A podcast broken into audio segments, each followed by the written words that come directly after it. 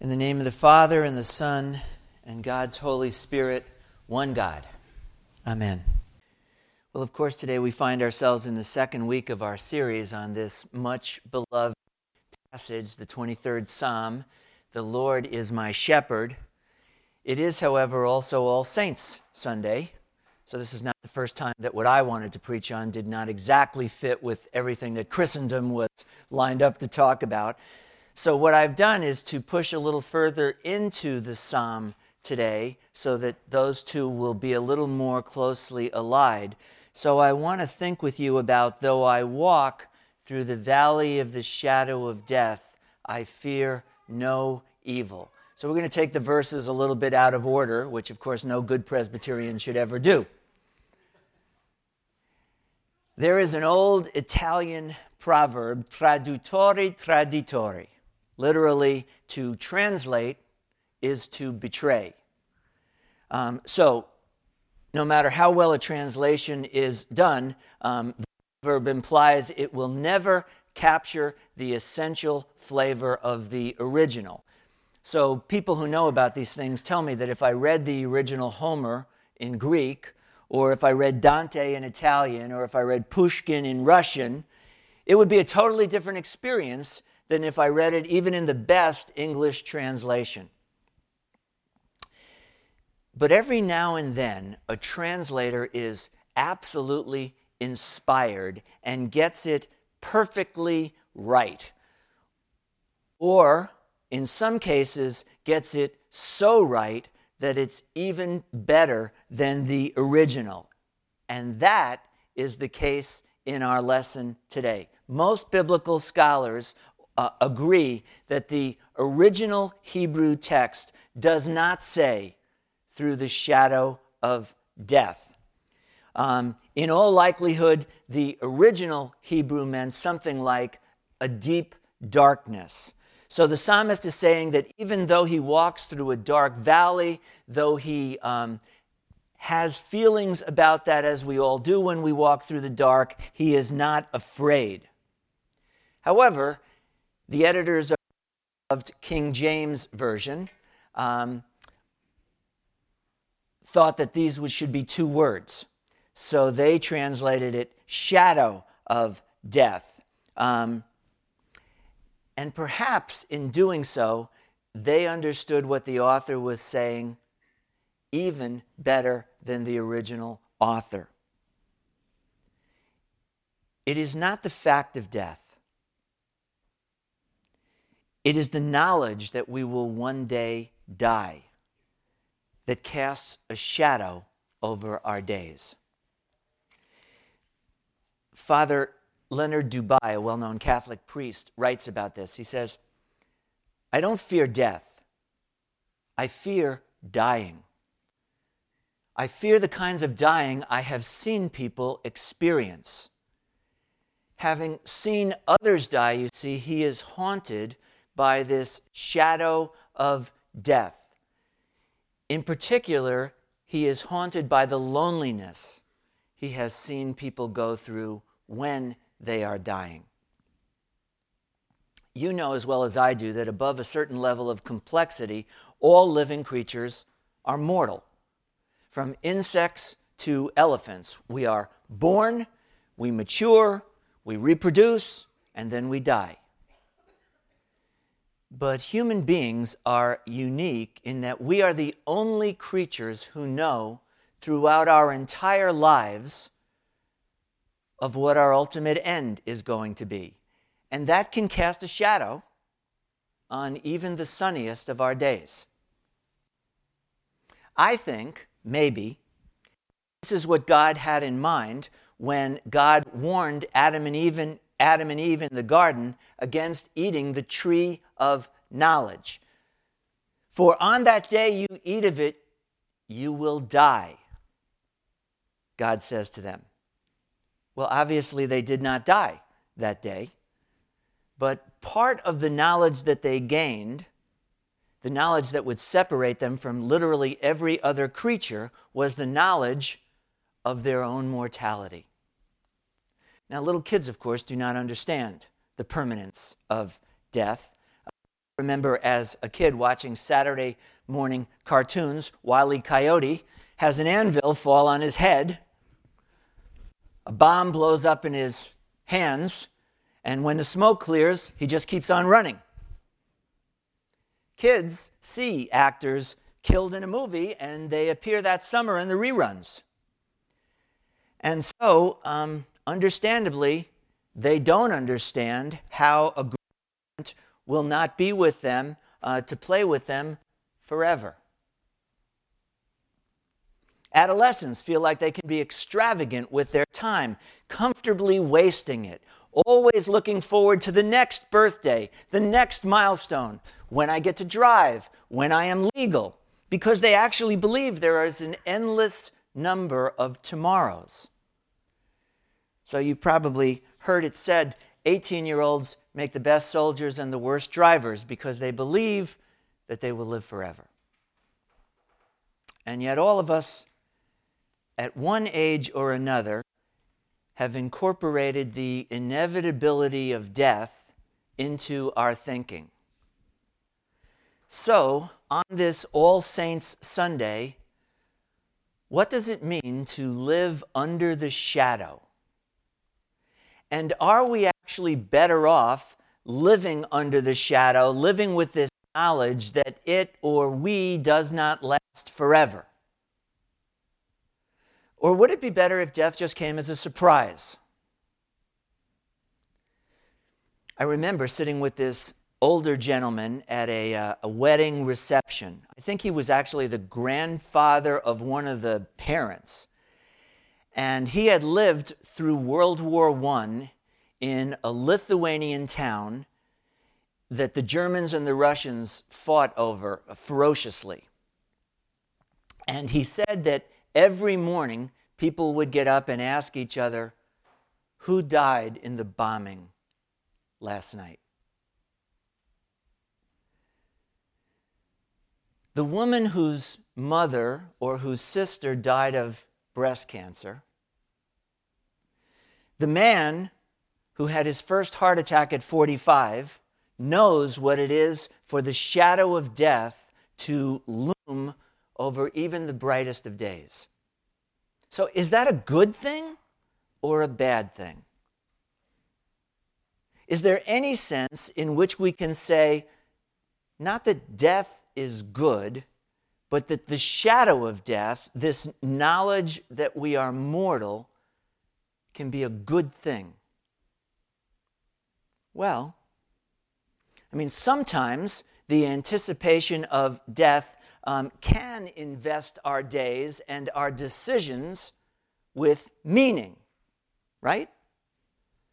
I mean, it seems to me a person can respond to the inevitability of death in one of several ways. I mean, he can choose the path of self-indulgence, eat, drink, be merry, because tomorrow we die. Or he can choose the path of despair. What's the point of doing anything? Nothing lasts. Like the author of the book of Ecclesiastes begins his book, Vanity of Vanities, it is all futile. Or uh, Woody Allen, looking back on his childhood, um, learning that the sun is going to disappear and all life will end in six billion years, proclaims, what's the point of doing homework? I agree. Or he can choose to say to himself, since my days are limited, let me make the most of them. Since every choice I make literally rules out alternatives, and since I know I will not live long enough to do everything, my choices actually say something about what I value most. Maybe that's what the psalmist, in another chapter, means when he says, teach us to number our days. That is, to make every day count. In Homer's The Odyssey, you remember that the gods are envious of Ulysses, a mortal, for this very reason. His choices matter more than theirs because he doesn't have endless time. So if Father Dubay's pastoral and, who knows, maybe personal experience taught him that one of the hardest parts of contemplating death is the loneliness, perhaps the antidote for that fear is the faith that we are never alone. And of course, the psalmist addresses that, doesn't he? For thou art with me. But before we get to that, just one more thing about the shadow of death. Because it seems to me there are times when the shadow that death casts over our lives is actually not about the prospect of our own death, but rather the death of those close to us, those we love. They die, and as some of us know, it is as though the sunshine went out of our lives and all we can see is the darkness. Because to love someone is to make yourself vulnerable. It means taking off the armor that all of us habitually put on day in and day out to keep ourselves from being hurt by all the things that the world can do to us. And it means saying to that person, being close to you is so important to me that I will give you the power to hurt me. Trusting that you won't, though we all know that people do. Spouses, friends get angry at us. Parents abuse their children physically, verbally. Children find all kinds of ways to hurt their parents. And of course, everyone that you love will eventually hurt you, or you will hurt them because they or you will die. And I have known people, and I suspect you have, um, who have been hurt earlier in their lives, um, and who have responded by perpetually keeping that armor, by never being brave enough to love again. And yet just think of all the joy. Think of how much you miss by adopting that way of approaching life. The shadow of death. What is a shadow? It is caused when something or someone blocks out the light. There cannot be shadows without the sun shining. And in a similar way, the pain that we feel at the loss of love is in its own way a tribute to just how precious that love was in our lives.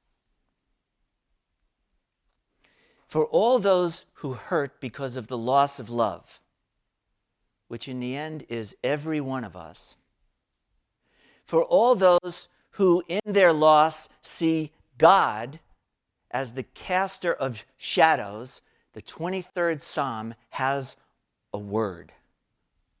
It is a word that you blow by when you are saying it too quickly.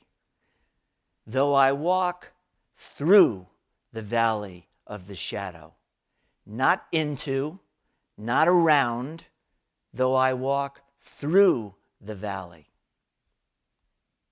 Now, I have known people, and again, you probably have too, who were so hurt by life at one point that they chose to remain in the shadow, in the valley. They do that for a number of reasons. Some felt that they deserved to have something bad happen to them, that they had no right to be happy and to feel again the warmth and the sunlight. I have known others remain in the shadows because of what I would call a misplaced sense of loyalty. They're afraid that if they got over their loss of a partner or a child or even a parent, that somehow they would lose that one permanently. And so they say to themselves, how can I go out and enjoy myself when he or she is not around to share that with us?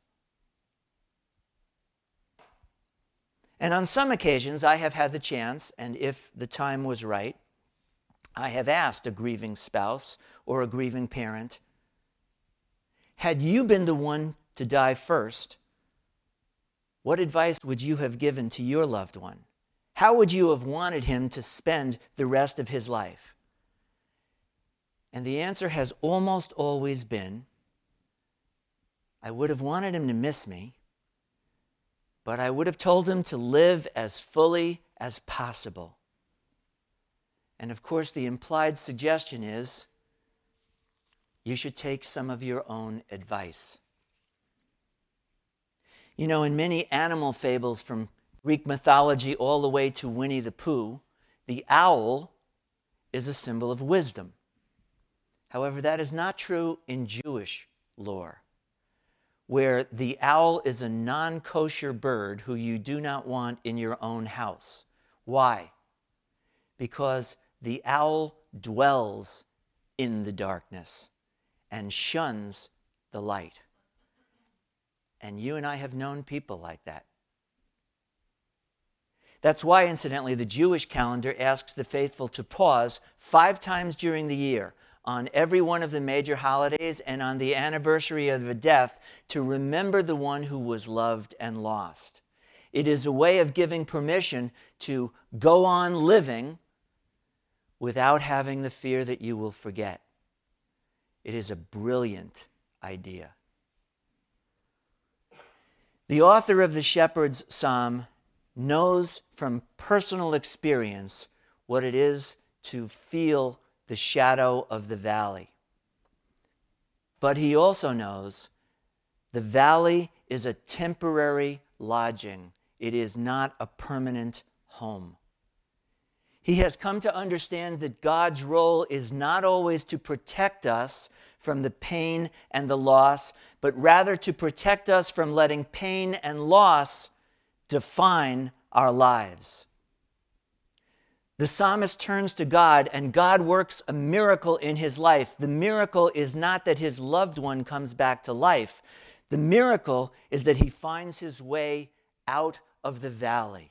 And that too is a miracle, because the valley of the shadow of death can be a very seductive place. It is impossible to enjoy, but it can be very hard to leave.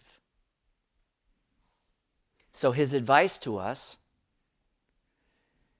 don't be afraid to give your heart away, though that love inevitably brings pain. Trust God to enter into your pain and to move you forward one step at a time. There has never been a tunnel so long that it did not ultimately emerge into the daylight. There has never been a night so dark that it did not ultimately yield to the dawn. Though I walk through the valley, I fear no evil. And here we are at the very heart of this psalm. Everything up until now has led to these words. Everything that will come after will follow it. Up until now, how has the psalmist referred to God? He makes me lie down. He leads me. He restores my soul.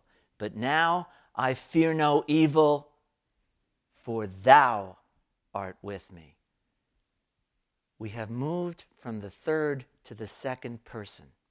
Martin Buber once tried to explain the difference between theology and religion. He said theology is talking about God. Religion is experiencing God. The difference between the two, he said, is like the difference between reading the menu and eating dinner. The conventional assumption is that when bad things happen to us, they cause us to lose faith in God. How can there be a God when eleven people get murdered in a sanctu- in a synagogue? Or when people get shot at a Bible study? How can this happen to me? I don't deserve this. And I suspect many of us know people for whom a loss or a tragedy has caused them to close the door to God. But the truth is, just as often, and perhaps more often, it actually works the other way. People for whom the existence of God was just a remote, abstract idea, who believed in God like they believe there is a place called Mongolia, suddenly find themselves in the valley of the shadow, and what was just an abstract, remote idea became pulsatingly real. And they find themselves saying, God, I never could have made it through this valley into the sun, sunlight without your help, without the people you inspired to reach out to me. And that is what I want to leave you with this morning. In the wake of the Oklahoma bombings back in nineteen ninety-five, a scene that has been reenacted in our lives too many times since then, Rabbi Harold Kushner, who you know from his book, When Bad Things Happen to Good People. Harold was asked to come to Oklahoma to work with a group of clergy and social workers um, who were dealing with the, the victims' families. And after that, he met with many of those victims' families, actually in the governor's mansion. And he asked every one of them, in the six weeks since the bombing, what one thing, more than anything else, helped you to find the strength to go on and to face each morning with that gaping hole in your world? And every single family member gave the same response. It was people. It was friends and neighbors and sometimes perfect strangers coming up and telling them how bad they felt for them. Here is the truth. Sometimes you will be the presence of God. You will be the Word made flesh. There is a beautiful passage that you are familiar with in the Old Testament that I want to leave you with today. You remember God appears to Moses at the burning bush and says that he wants him to go back to Pharaoh and free all those slaves. Let my people go. And you remember Moses' response. What is your name? At first, it seems like a kind of strange question. God, Moses, I want you to go and change the course of human history. Moses, excuse me, but what was your name again? Until you remember that in biblical times, your name was more than the I D you produced in the bar or when the cop stops you along Catalpa. It defined who you were and what you stood for. Moses is saying to God, what kind of God are you? When I go to Pharaoh, who should I say sent me? And God answers with three Hebrew words that defy translation. Ehyeh Asher Ehyeh, usually translated, I am who I am. Sometimes it means, what I am is more than you can comprehend. But I have always been drawn to the interpretation that connects God's answer to the Ehyeh just two verses earlier, where God says to Moses, when you go to Pharaoh, I will be with you. For me, that is God's name and what God is really all about. He is with you. Even when it seems like the world has abandoned you, even when you walk through the valley of the shadow. When bad things happen, the challenge is not to explain them. It is not to justify them. It is rather to survive them and to go on living. And the key to surviving that dark valley is the realization, thou art with me. God is on our side. God is beside us. And when we choose to affirm life, we are on God's side. Amen.